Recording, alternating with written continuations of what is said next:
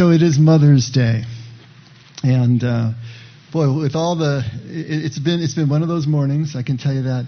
But to get to this point where I can just kind of, okay, take a deep breath, and I want to really refocus on Mother's Day, and this is something that we've been doing for years.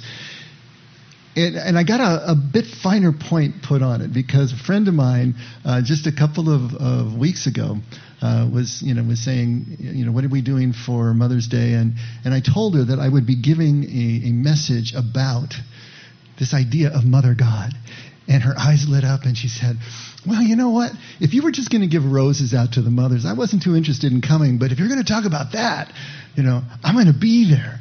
And this is something that I think is on so many women's hearts because for so long, you know, God has been relegated to the masculine and, and by implication to the male, which, you know, somewhere deep down we know that God is not male or female. Of course, God is spirit. But on the other hand, this constant hammering of God in the masculine and the way that the church has operated for two thousand years really does a number. And women have felt marginalized for all this time. And now we're coming to a time in our in our collective history where there is some equanimity starting to take place in our society. Why is the church lagging here is the, is the question. Is there any support scripturally for Mother God? Is there any support for God as some sort of balance? And that's what I want to talk about this morning. And, and I'm hoping, you know, we've done this for, for years now, but maybe let's hear it with some new ears. Let's hear it with some new intensity because, you know, there is this inequality that we really need to take a look at. And if we can do that successfully within ourselves, if we can see how our scriptures never left God as mother, established God as mother, then it's going to help us to right-size and to balance our own lives from the inside out. Because a lot of the ill health that we see in our society, that we see in our, our families and communities around us, is coming from this imbalance. And if we could get that balance right from the inside out, then we are now a solution and not a bigger part of the problem. A few years ago, another woman asked me, I said, you know, I know that God loves me, but does God like me? You know, I, I, that was such a poignant question. I loved that question. It's been with me ever since. Because we have been taught from, you know, all get out that God loves us. But what about this business of liking? Liking is different, right? Liking implies affection. Liking implies genuine delight and pleasure in the other person. Liking implies a playful attentive, attentiveness or attention and a real desire to be with. Liking implies fun, whereas love, not necessarily so, right? Love is something that we've been taught as Christians. Maybe we just got to grind out somehow. We got to obey and do it because we've been commanded to do it. And we have. We've been commanded to love. But notice we've not been commanded to like. Did you ever think about that? Go ahead. Look it up.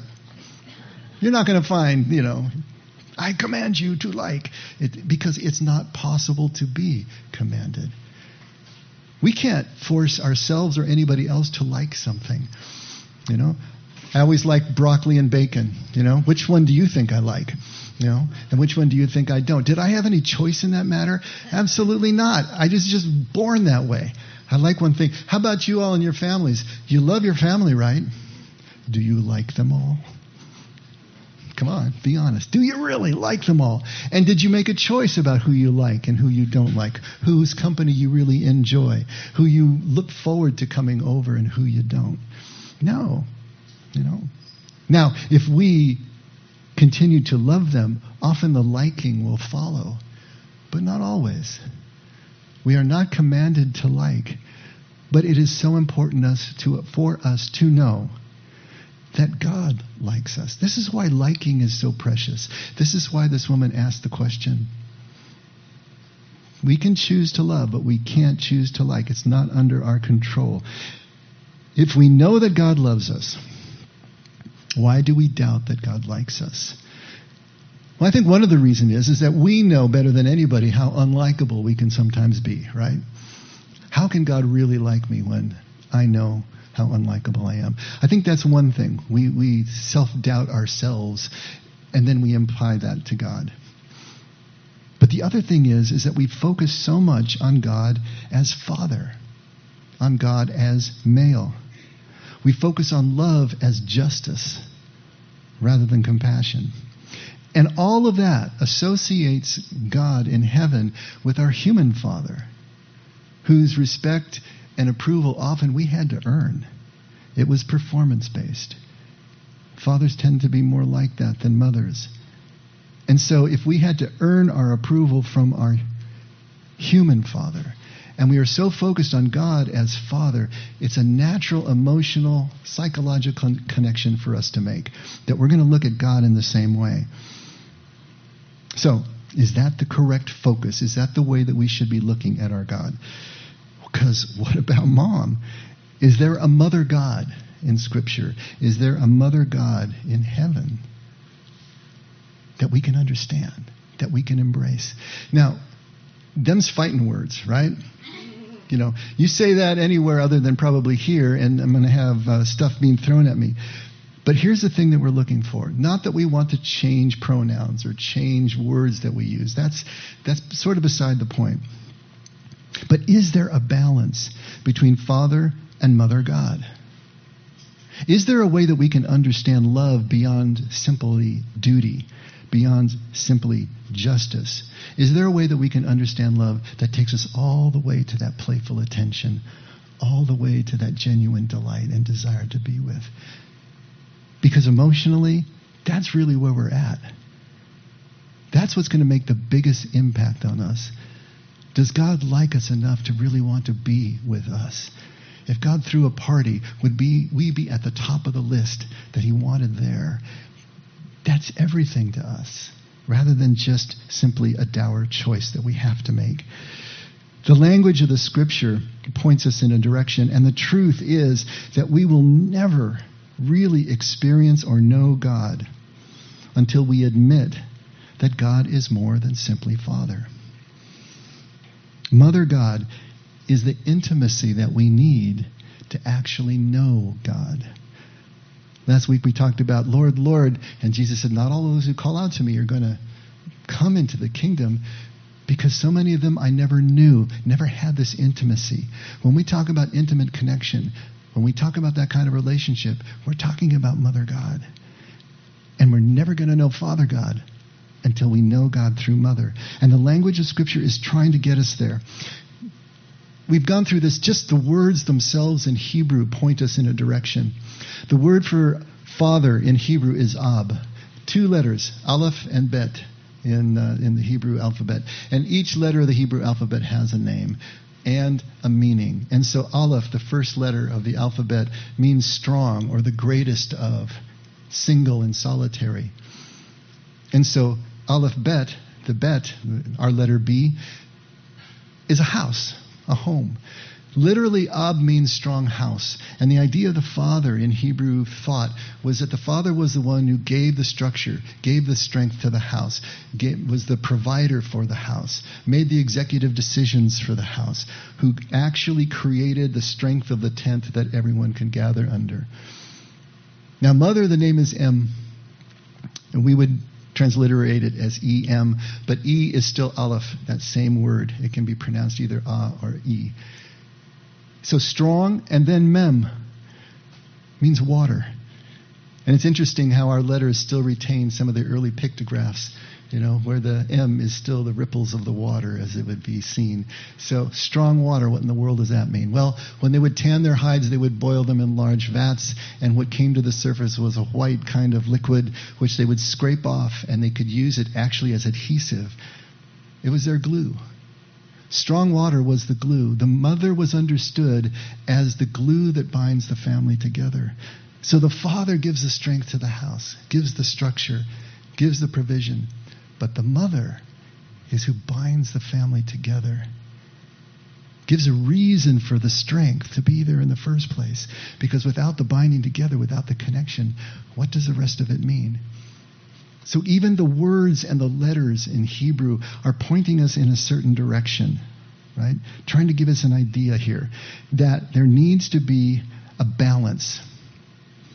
On the father side, on the ob side, on the strong house side, we have accomplishment and we have performance. But on the em side, on the strong water side, we have relationship and we have compassion. It's the classic paradox between doing and being, between Martha and Mary, if you will. Remember Martha? She was the busy one running around and upset with her sister Mary, who was just sitting at Jesus' feet and soaking it all in. We see that. And that's two women, right? But those attitudes are there. Is it doing that really is the issue? Is it being? Well, no, it's both. Both are critically important. It's not an either or. It's never an either or. It's always a both and. Ab and em, father and mother, strong house, strong water, are both necessary and they're complementary to each other. Now the West, we in the West, we think linearly and we think dualistically. Everything is separated into little pieces, and now with the digital world we can fine-tune that down into little bits and then rearrange and do whatever we want with them. But in the East, especially the ancient East where our scriptures come from, and the Hebrews are thinking more circularly rather than linearly. They're thinking in terms of circles. They're thinking unitively. Instead of separate things, it's just one thing. And there is a continuum of seeming opposites that takes place here. We've talked in here so many times about Taba and Bisha, good and evil, but the actual root word meanings of Taba and Bisha are ripe and unripe. And so good and evil are not diametrically opposed, dualistic concepts that are in war with each other, but it's a continuum between unripeness and ripeness, between immaturity and maturity. Nura and Heshuka, light and dark, we think of again as polar opposites. But to the Hebrew mind, it's more about order and chaos and the continuum between those two. That order can move to chaos and chaos can move back to order. And both are necessary. We need those chaotic times. You as young mothers, you know you need those chaotic times. But they grow into something else. Yama and Layla. Night and day. Same idea here. Not just sequences between light and dark and day and night, but an idea that during the day you have straight lines that you can see, and this is your time for going out and being productive, but at night you come back in again, and, and you consolidate, and you refresh. And the straight lines of energy of the sunlight then transform into the curved energies of wind and sea, and it's dream time. But they both are necessary. We have to alternate the two, or we start to lose something. Male and female is the same way, not hard right and left, but a continuum and a complementary mix of energies between the two. Cognitive, intuitive, male, female. Father and mother are exactly like this in Hebrew thought. It's a continuum between the two. So what about God? How did the Hebrews think of God if they looked at all of the elements of their lives in this way? Not either or, but both and, unitively, a continuum between the two. Our Father. Well, what about our mother? Is God neither? Is he both? What is God really? A couple of weeks ago, we talked about the greatest prayer in Israel, which is the Shema, which means to listen, to hear. It also means name. And we talked about when the uh, when the Jews pray, Shema Yisrael, Adonai Eloheinu, Adonai Echad, they would hold their right hand over their eyes to not be distracted by the duality and the, the diversity and all the distinction that they see out there, so they can concentrate on the oneness of God. But this idea of Echad, this idea of unity, is not just one thing, but multiple things functioning as one. Actually, everything that we see actually functioning as one. That was the idea of God, this oneness. And so everything is functioning as one. The attributes of Father, the attributes of Mother, functioning as one in our God. Strong house, strong water, together as a perfect balance, makes the perfect marriage, makes the perfect parent, if you will. And God is the perfect parent, but understood as this mix, this blending of the two. So is our mother then in Scripture? Yeah. Maybe not by name, but take a look at Proverbs one, starting at verse twenty. Wisdom shouts in the streets. She lifts her voice in the square. At the head of the noisy streets she cries out. At the entrance of the gates in the city she utters her sayings. And so this idea of wisdom, chokhmah in Hebrew, is wisdom personified as female. Wisdom is always female in the scriptures. Ruach, the word for spirit. Ruha in Aramaic, also spirit. Malkutha, the word for kingdom in Aramaic. Did you know that all those words are feminine nouns? So if we're talking about spirit, we're actually talking about she. The spirit is a she. If we're talking about kingdom, we could more accurately translate it as queendom. And even though the word does not, this word does not appear in the Bible, Shekinah, sometimes you'll hear it as Shekinah, right? It's understood as the presence of God. It comes from a verb that does appear in the in the scriptures as dwelling. When God came down and dwelt in the tent of meeting, dwelt in the Holy of Holies of the tabernacle. This was Shekinah. And later on in Judaism, that Shekinah was understood as God's presence among us. And it is a feminine word. God's presence is feminine. God's spirit is feminine. God's wisdom is feminine. God's kingdom is feminine. All these words are, we don't see that, of course, because of the way that they're translated. But these are telling us something, that there is a balancing that has to take place in terms of pure experience, in terms of wisdom, in terms of intuition, in terms of relationship, that we balance with intellect and accomplishment and performance. Those two need to be balanced, or something gets off. Think about knowledge. Knowledge is accomplish, accomplished. It's something that we learn. There, there are data points and factoids and things that go into our brain. This, knowledge is accomplished, but wisdom has to be experienced. Wisdom has to be lived. It's that deeper knowing when we actually live something out, when we risk something in order to be with. That's wisdom. Wisdom occurs at that point, and we need both. We need the knowledge, but if we don't apply it in our lives, then it will never come home to us as feminine wisdom. We will never have that experience. Take a look at Hosea, chapter eleven, starting at verse one. I love this passage. The Lord says, "When Israel was a child, I loved him and called him out of Egypt as my son. But the more I called to him, the more he turned away from me. My people sacrificed to Baal. They burned incense to idols. Yet I was the one who taught Israel to walk. I took my people up in my arms, but they did not acknowledge that I took care of them. I drew them to me with affection and love. I picked them up and held them to my cheek. I bent down to them and fed them." Could there be a more beautiful image of God as mother, caring for us the way a mother does?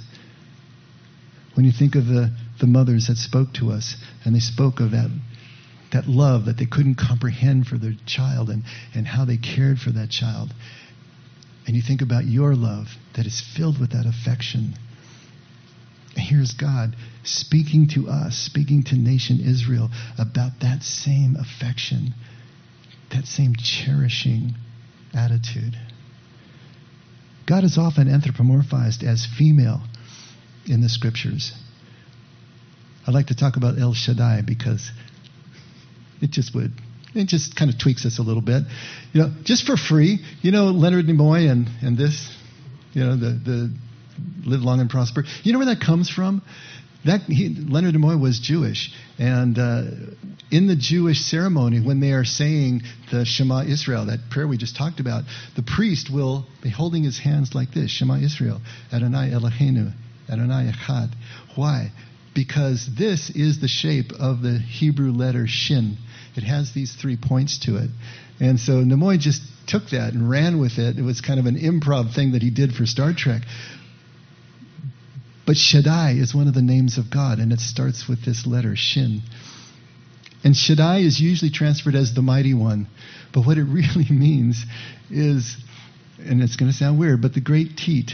The idea, Shad is the word for breast in Hebrew. Shaddai is the name of God as the as the mother who suckles us as children, as infants. El Shaddai, anthropomorphized as a woman, as a, as a mother. And there's so many of these passages in Scripture. I just wanted to read just a few of them so you get a taste of it. And uh, he's not going to have time to get them all up, but just take a listen. Hosea, again, just a few chapters later, God is described as a mother bear. Like a bear robbed of her cubs, I will attack them and tear them asunder. In Deuteronomy thirty-two, what's sometimes called the Song of Moses, God is described as a woman who gives birth. You were unmindful of the rock that bore you. You forgot the God who gave you birth. Isaiah forty-two, God is speaking as a woman in labor. God is saying, for a long time I have held my peace. I have kept myself still and restrained myself. Now I will cry out like a woman in labor. I will gasp and pant. Isaiah forty-nine, God is comparing himself, herself, to a nursing mother, saying, can a woman forget her nursing child or show no compassion for the child of her womb? Even these may forget, yet I will not forget you. Isaiah sixty-six, God speaking as a comforting mother. As a mother comforts her child, so I will comfort you. You shall be comforted in Jerusalem. Psalm one thirty-one, David is seeing God as a mother, and he says, but I have calmed and quieted my soul like a weaned child with its mother. My soul is like the weaned child that is with me. And moving to the New Testament, here's Jesus at Matthew twenty-three. This is where he's looking out at Jerusalem in that last week of his life, and he understands how everything is going to come crashing down, and he's weeping over the city, and he says, Jerusalem, Jerusalem, the city that kills the prophets and stones those who are sent to it. How often have I desired to gather your children together as a hen gathers her brood under her wings, and you were not willing. And this is a real common imagery, the idea of the, the mother bird who gathers the chicks under her wings, under her feathers. Deuteronomy thirty-two, like the eagle that stirs up its nest and hovers over its young, God spreads wings to catch you and carries you on pinions. Ruth two, may you be richly rewarded by the Lord, the God of Israel, under whose wings you have come to take refuge. Psalm seventeen, keep me as the apple of your eye. Hide me in the shadow of your wings. Psalm fifty-seven, I will take refuge in the shadow of your wings until the disaster has passed. Psalm ninety-one, he will cover you with his feathers, and under his wings you will find refuge. Now that's an interesting one. Did you notice? He will cover you with his feathers, and under his wings you will find refuge. It's using feminine imagery, but with masculine pronouns. So here's kind of the schizophrenia that we get into, right? Here's that balance again. It's a fascinating mix that we see here. But having even read all of those, does the Bible ever directly mention Mother God? And the answer is no. It doesn't. You will not find Mother God anywhere in the Bible. But if the Hebrews understood God as having both masculine and feminine attributes, why not? Why isn't there reference directly to Mother God? Now, one possible reason, I wanted to read you from this article um, that is quoting a leading Protestant scholar, and it's a fascinating take, and I think he may have something here. Despite these maternal images, the Bible never used the feminine gender for God and never called God mother. In an ancient patriarchal culture, it's not surprising that the ancient Hebrews used masculine pronouns for God.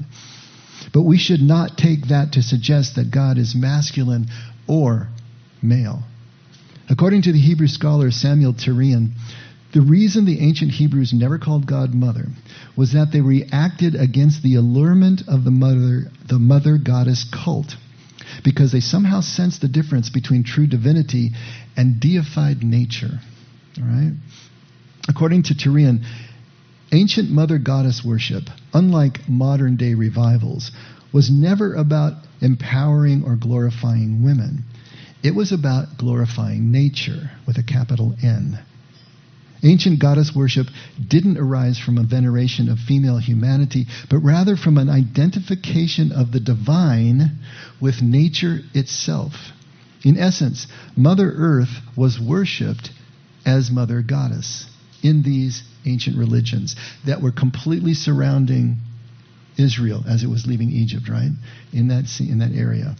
All the primary attributes of nature, fertility, sexuality, life, health, and death, were associated with the ancient mother goddess cults that surrounded the fledgling nation of Israel as it left Egypt. These religions tended to merge sex with religious ecstasy and economic security, agriculture, and husbandry. And many of their religious rituals involved sexuality and even temple prostitution. Now, the laws and customs of the Hebrews as they left Egypt steered them onto wholly different paths from the polytheistic and nature religions around them.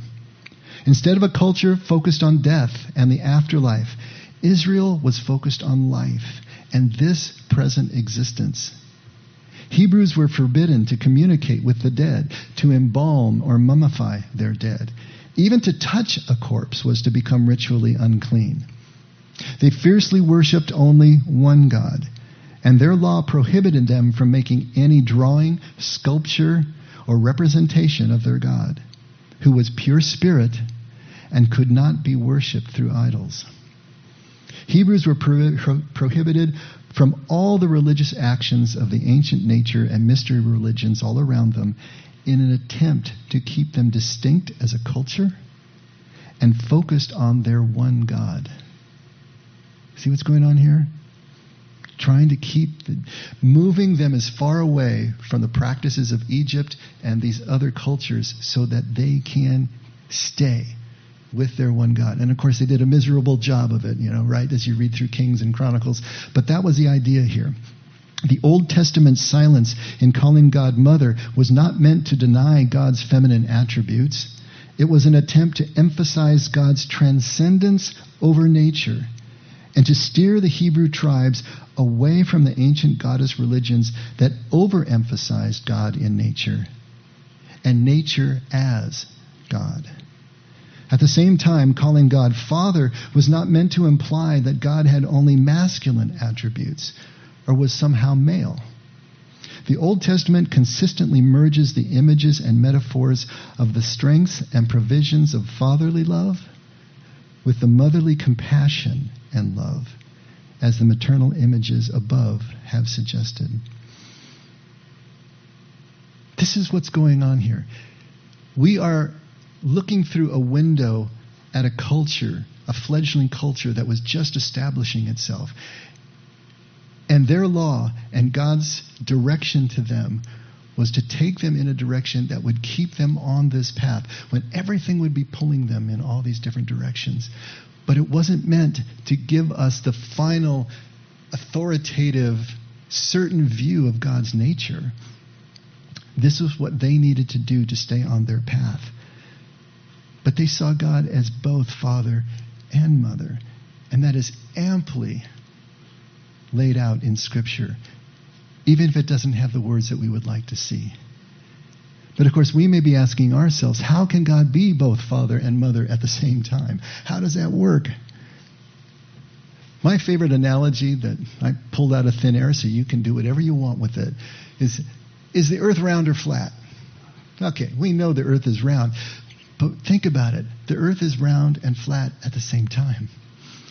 The earth is round, in fact. I mean, there's there's no question. Well, I guess there is some question about it, some fringe people on the, on the on the side there. But the earth is round, in fact. But the earth is flat in our day-to-day experience.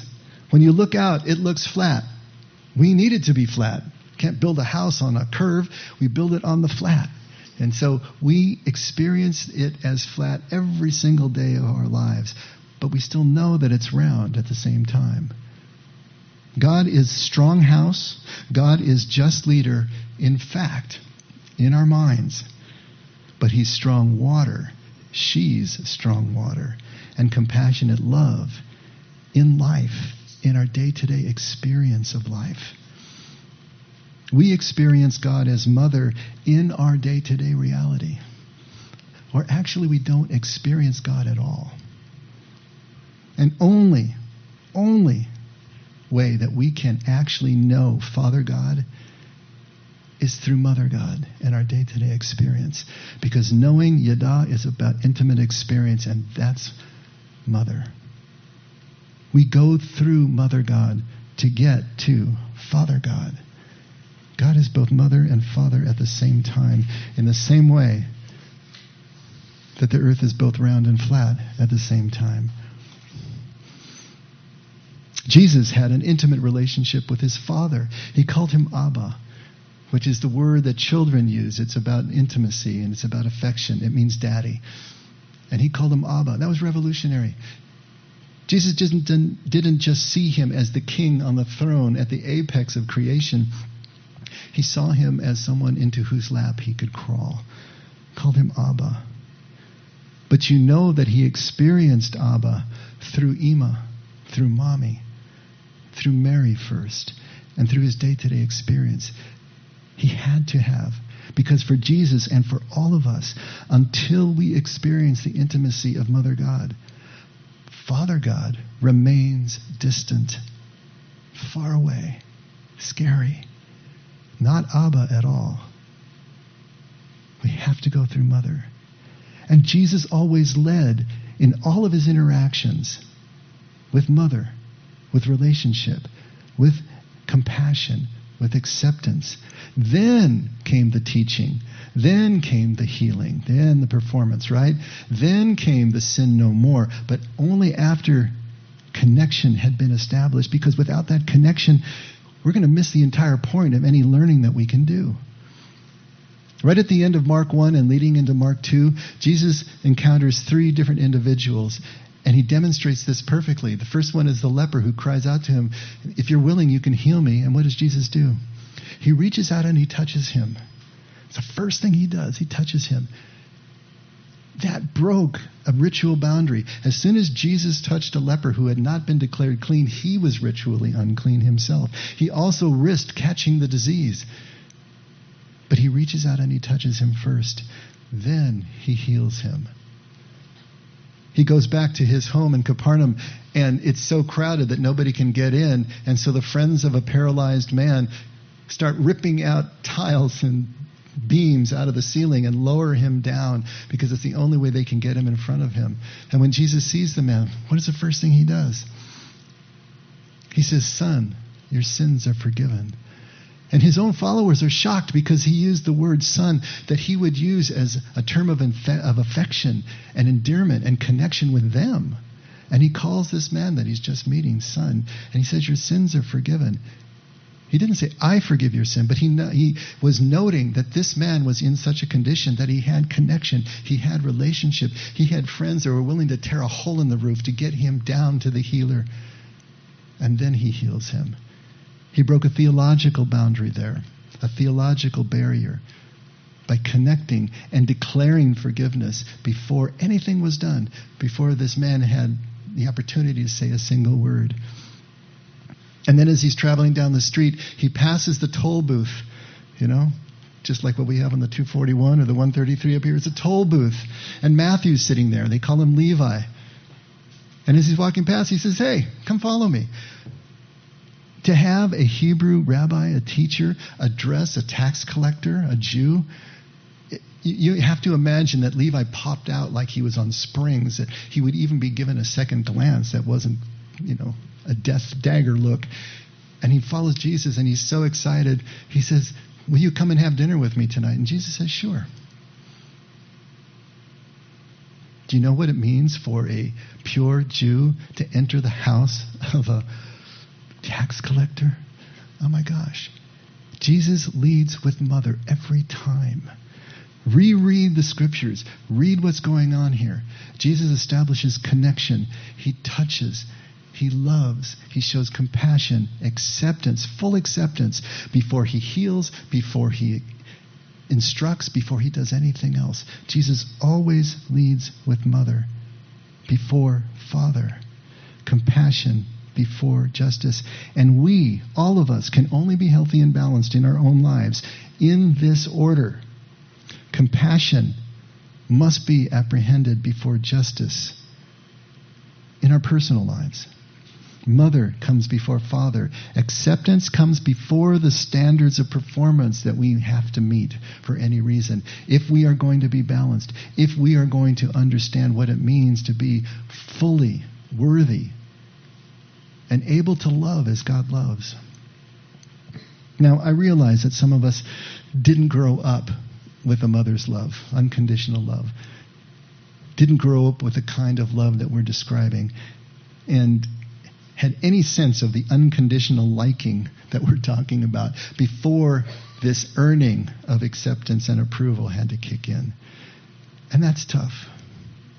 Because without that experience, without that experience of being accepted, liked, loved, just because you're here breathing and for nothing that you did, life is a frightening prospect. Life is difficult. We're always going to be wondering if we're worthy. We're always wondering if we're good enough yet, because we never experience what it means to just be liked, loved, because we're here.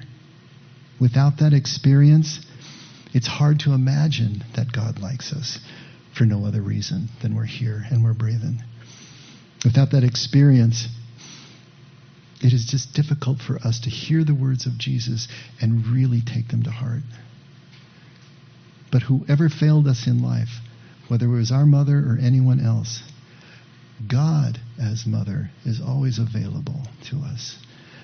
God as mother is always another chance for us to experience what we missed as children, to experience what we may have missed to date. And this is why we here in The Effects stress contemplative prayer and contemplative practice. Our minds are the repository for all of the hurt and trauma and neglect and abuse and difficult relationships that we have ever experienced. It's all held there. The abandonment that says we're not good enough, we're not enough to be accepted for who we are. Our minds hold on to all of that. And as long as God is only in our thoughts, only in our minds as a concept, as Father, then He is Father only. An ideal that we hold that demands a certain performance of us. But when we silence those thoughts in contemplative prayer, in centering prayer, when we silence those thoughts in mindfulness, when we immerse ourselves in the moments of our lives so that the thoughts just recede, then we're moving out of our headspace and moving into the lived moment, the moment that contains the presence, the Shekinah. And there's where we meet Mother God. When we let go of all of the constructs, the structure, the strong house enough to just move into the glue that binds us. For many of us, this experience is going to be the first encounter that we've ever had of mother's love. The first encounter of this kind of love that changes everything about our experience, our attitudes, and our understanding of what life is really all about. In Hebrew, there are two words that describe prayer in this particular way. The first word is keva, and the second word is kavana. We need both. Keva is about structure. Kavana is about intention. It's another father-mother breakdown. Take a look at this just and see if this brings it home to you. There's a specific difficulty of Jewish prayer. There are laws, how to pray, when to pray, what to pray. There are fixed times, fixed ways, fixed texts. This structure and routine of prayer is called keva in Hebrew. On the other hand, prayer is worship of the heart, the outpouring of the soul, an inner devotion called kavanah in Hebrew, that literally means intention, sincere feeling, or direction of the heart. Jewish prayer is guided by two opposite principles, order and outburst, regularity and spontaneity, uniformity and individuality, law and freedom, a duty and a prerogative, empathy and self-expression, insight and insens- and sensitivity, creed and faith, the word, and that which is beyond words. In other words, father and mother, masculine, feminine, feminine, intellectual, and intuitive. These principles are two poles about which Jewish prayer re- revolves. Since each of the two moves in the opposite direction, equilibrium can only be maintained if both are of equal force. However, the pole of regularity usually proves to be stronger than the pole of spontaneity, and as a result, there is a perpetual danger of becoming a mere habit, a mechanical performance, an exercise in repetitiousness. The fixed pattern and regularity of our religious services tends to stifle the spontaneity of devotion.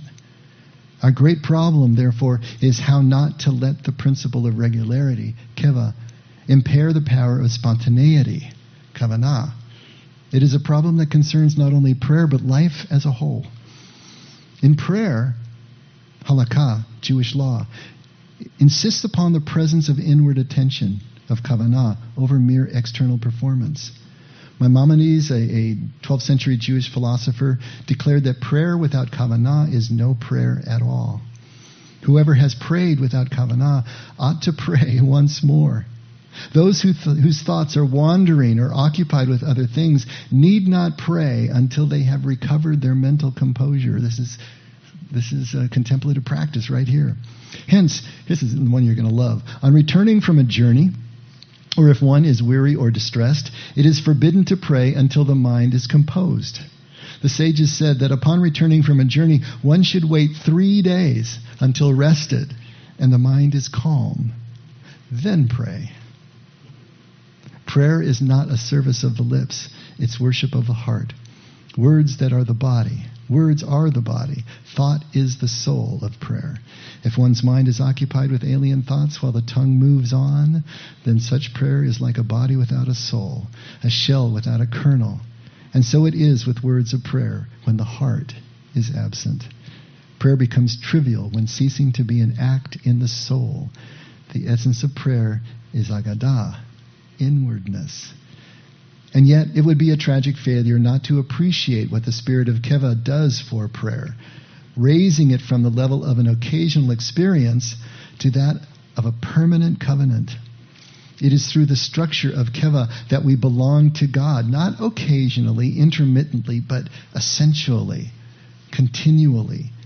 Regularity of prayer is an expression of my belonging, which remains valid regardless of whether I'm conscious of it or not. We need both. We need structure and we need intention. We need mind and we need heart, routine, spontaneity, logic, intuition, duty and playfulness, justice and mercy, loving and liking, father and mother. Without both halves of these paradoxes, we're only half a person, and we're not living in kingdom. Without father, there is no strength. But without mother, there is no reason for the strength in the first place. Until we embrace God as both father and mother, we're loved and we're lost at the same time, because we don't know that we're liked. This paradox, it's one that must never resolve. And that's hard for us. We want to resolve paradox. We want to flop down to one side or another. But God is the oscillation between the poles of the paradox, between father and mother, and that goes on forever. Only in the oscillation do we find the perfect parent, loving and liking in a perfect balance. And Jesus, of course, shows us this most beautifully in the story of the prodigal son. And we sometimes don't know what prodigal means. It means extravagant or wasteful. So the son is prodigal because he went and squandered his father's inheritance. But if you really think about the story, it's not about the prodigal son. It's really about the prodigal father who loved with such extravagance that it just sprayed everywhere and offended and outraged those who weren't ready for it. You know the story, right? Man has two sons. One of them is the spontaneous one. He's the impulsive one. He's the one who's running around like uh, the little guy was, you know, underneath the blinds and doing all. That's the one son. And the other son is the button-down one. He's the one who is all about the routine and all about his duty and doing it just so. Well, the young son gets to the point where he just needs to bust out. He just can't handle it anymore. So he asks his father for his inheritance, which, of course, is a you know, a, an action worthy of death in that culture. You did not disrespect your, your parents, and you didn't, in effect, wish that they were dead and get your money out of them. But the father just gives him the dough, just lets him go, and he takes off. And in no time, he's gone through it all.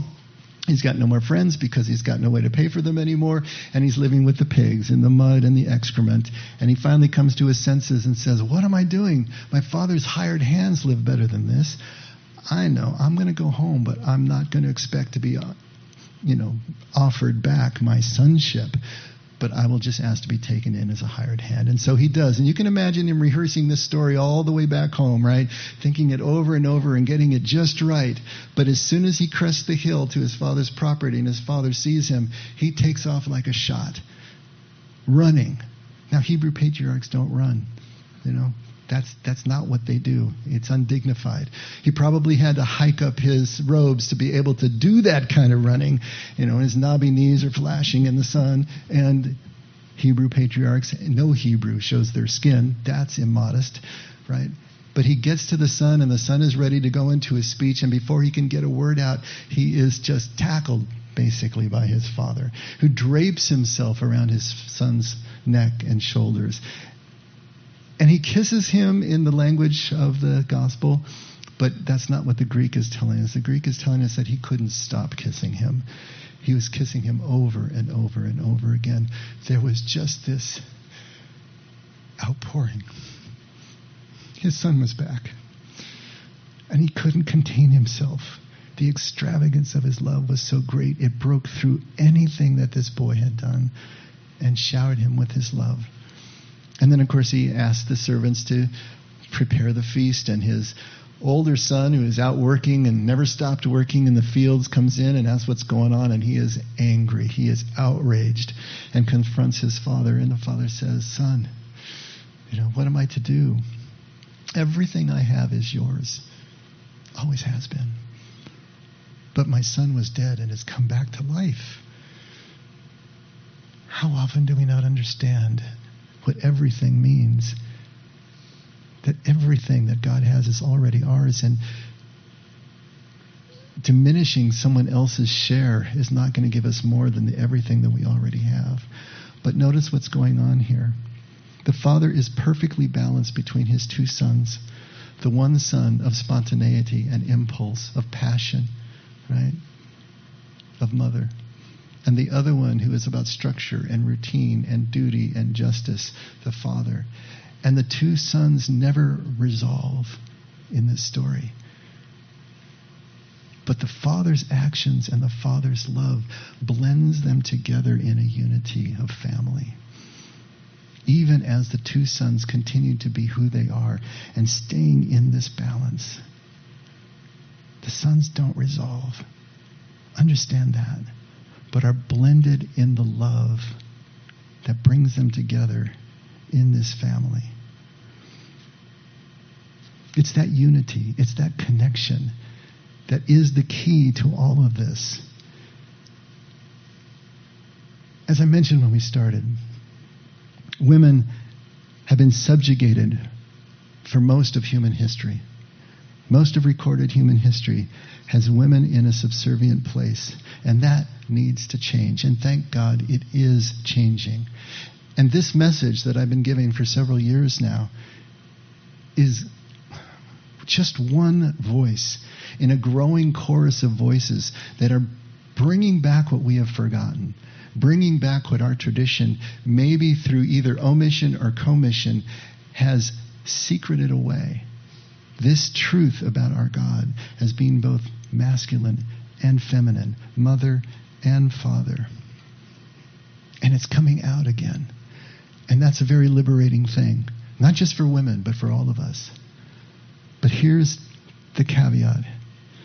Here's the danger. Because becoming liberated doesn't mean to begin wielding Father's power, that masculine power, in a way that would then subjugate others.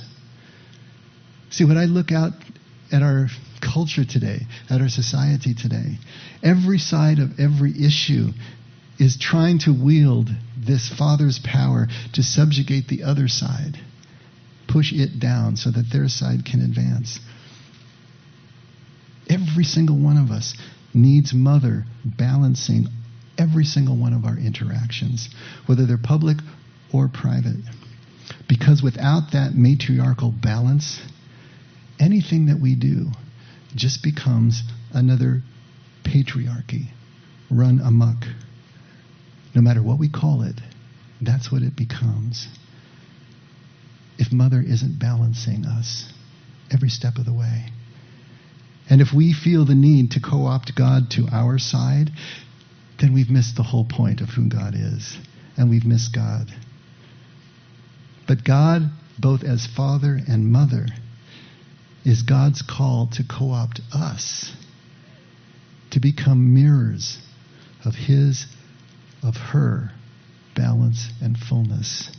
And in that balance, even that unresolved paradox becomes one thing that we can live and love and find Jesus in the midst of every moment of every day. Let's pray.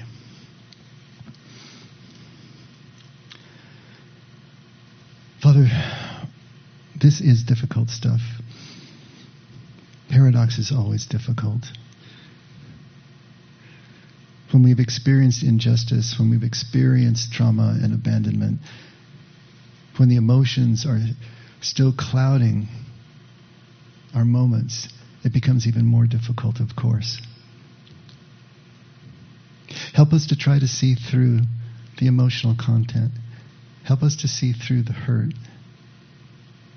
in order to see who you really are, how you balance, how you are the perfect parent in balancing all these seeming opposites. And if we can at least take the first step, Lord, just to begin to value that balance, to value the compassion that complements the action, that's a first step. Maybe we can just take that one first and see where that leads us. But Father, day by day, we do want to get closer and closer to you and know you better. With each choice we make and each embrace that we experience, that we know that we know that you are there, balancing us. Our Father and our Mother. Thank you, Lord. Never let us forget we can only do this because you loved first. And we pray this all in Jesus' name. Amen. Let's all stand.